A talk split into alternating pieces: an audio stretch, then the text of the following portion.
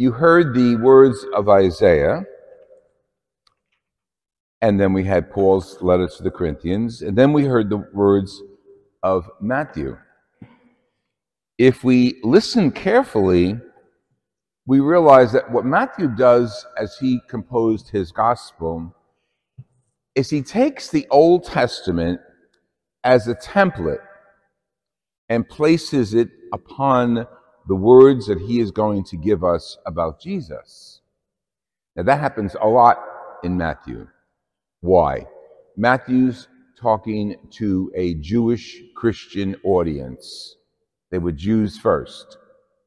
So when Matthew takes segments of the Old Testament and quotes them or uses them as a fulfillment in the gospel, he writes, the connection is very obvious that the Old Testament, we call it old, but it was the Testament, was a preparation for the new covenant, Jesus.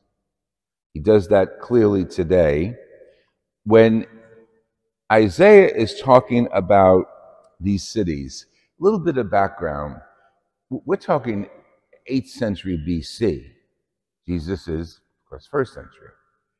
And in the 8th century BC, Israel was threatened at this point by a great empire, Assyria. And they were moving in from the north and conquering different cities as they proceeded. Now, Isaiah is telling the people of Zebulun and Naphtali, the area north of Israel, hang on, God's going to help you. God's going to send you light. As he's saying this, the towns are falling.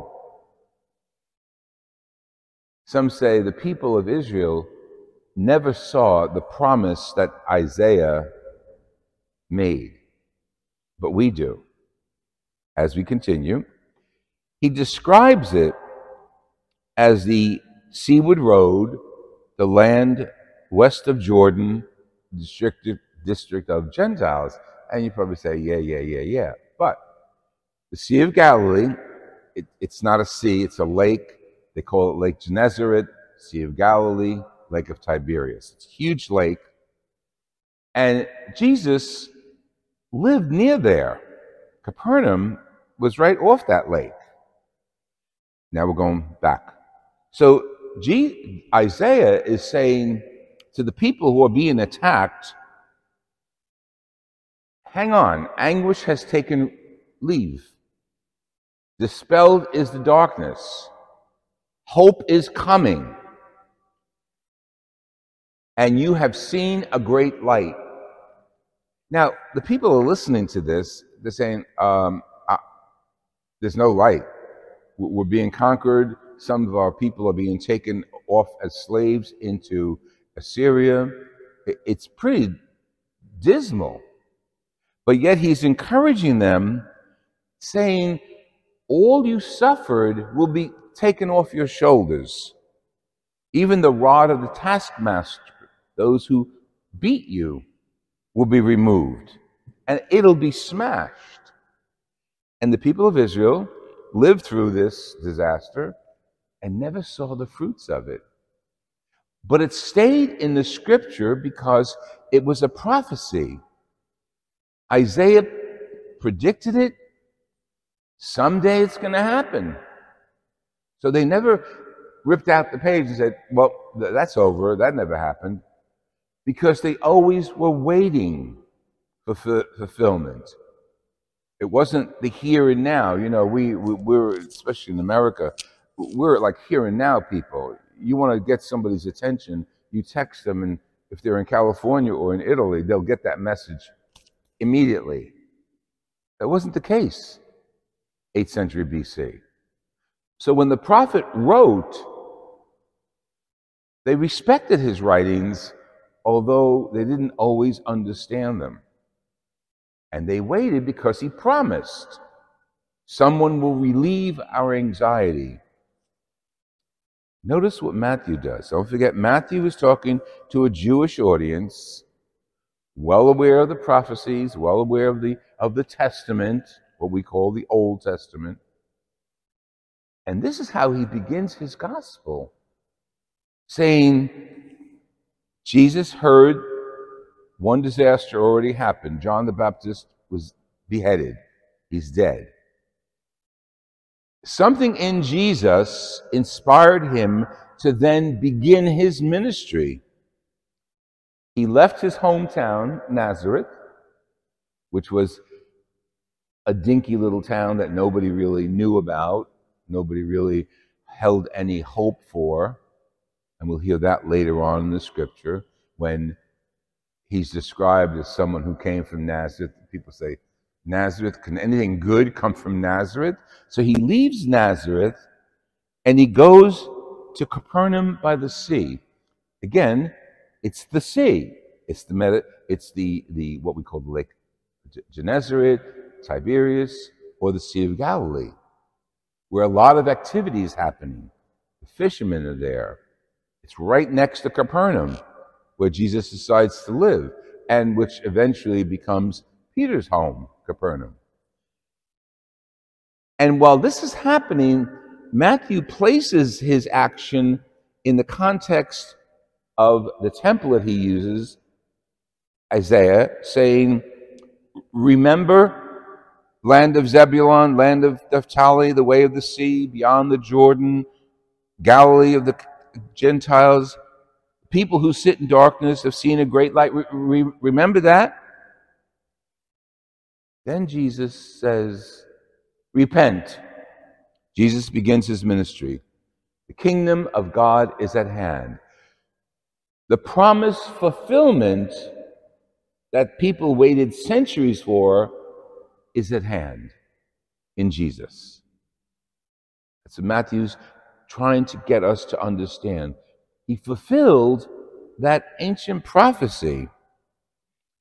And how does he fulfill it? We hear it through his whole life, but in this case, he's telling people the kingdom of heaven is at hand. He is bringing the king of kingdom of heaven. And heaven can be anything you, you imagine it to be. People have just as much of imagination as you do, as we do, about what the kingdom of heaven is. But it's a change from what is. Because even then, people were subjugated to Rome this time. They were suffering high taxes, enslaved in so many ways to Rome, not Assyria, but Rome. And Jesus comes on as a light. Remember the promise of Isaiah a light will shine upon you. And from that light, God's reign will begin. Matthew has the gospel here and the scriptures of the Old Testament here. And he's going like this. Now, I wasn't there, so I'm just imagining. He's going like this. Jesus did that. Jesus went to Capernaum. Jesus met Peter, James, and John. Jesus came from Nazareth and went to that area where many more people were. And then he, the, the wheels start turning. How Jesus is the fulfillment and what does he do to further his message? He chooses Peter, James, John, Andrew. They were fishing. He's by the sea. It's, the, it's their livelihood, it's their, their, their bread and butter. And he says, Follow me, and I'll make you fishers of people. Matthew must have been so amazed when he put this together.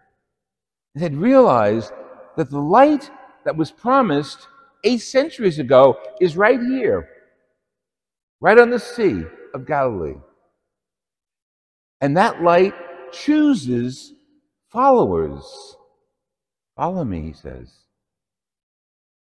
Peter, James, and John, Zebedee's kids, all dropped their nets.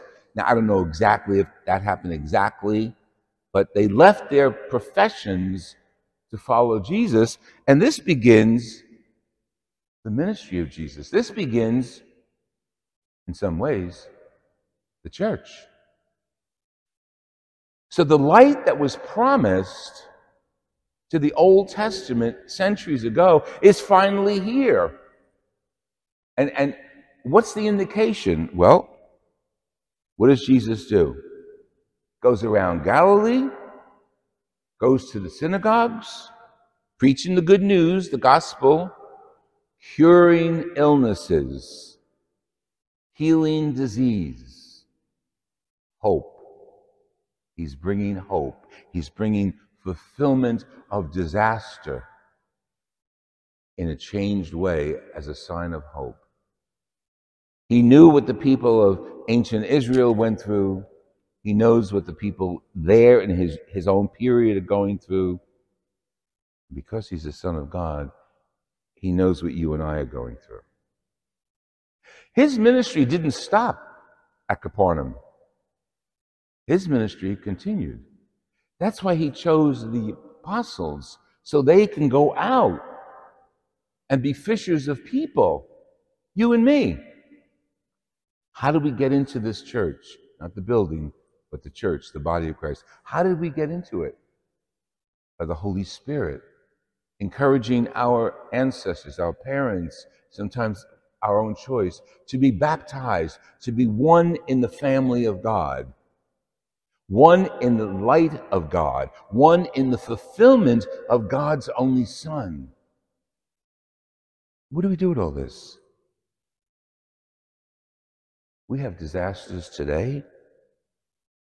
We have Christian nation against Christian nation, Ukraine and, and Russia, what Paul referred to in the second reading, people being at odds but Christians must be of one heart and mind. How is it happening today? We have natural disasters left and right. We have floods and earthquakes. We have everything going on in California. We have the wars throughout the world. We have the, the, the murders of Christians in Nigeria and, and throughout Asia. So the disastrous period is still going on, but in this disastrous period, we have the light. We have Jesus. He's with us. Well, things are still falling apart in so many ways, in so many countries, but yet we have the hope and the light with us that He will give us a place in the kingdom, not in the next world, His kingdom here and now, through our repentance of the old ways, the getting even, the gun for gun, the knife for knife, by giving us a new method of forgiveness, of caring, of telling us when our sisters and brothers are in need. It's up to us to feed them and nurture them and educate them. And yet, it still goes on. We have disasters on our streets.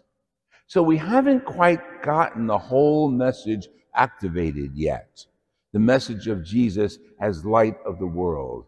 But his light, Jesus, is still walking among us. Where one person does an act of kindness, the light of Jesus is there. Where we forgive one another in our homes or businesses or in our streets, the light of Jesus is there dispelling the darkness.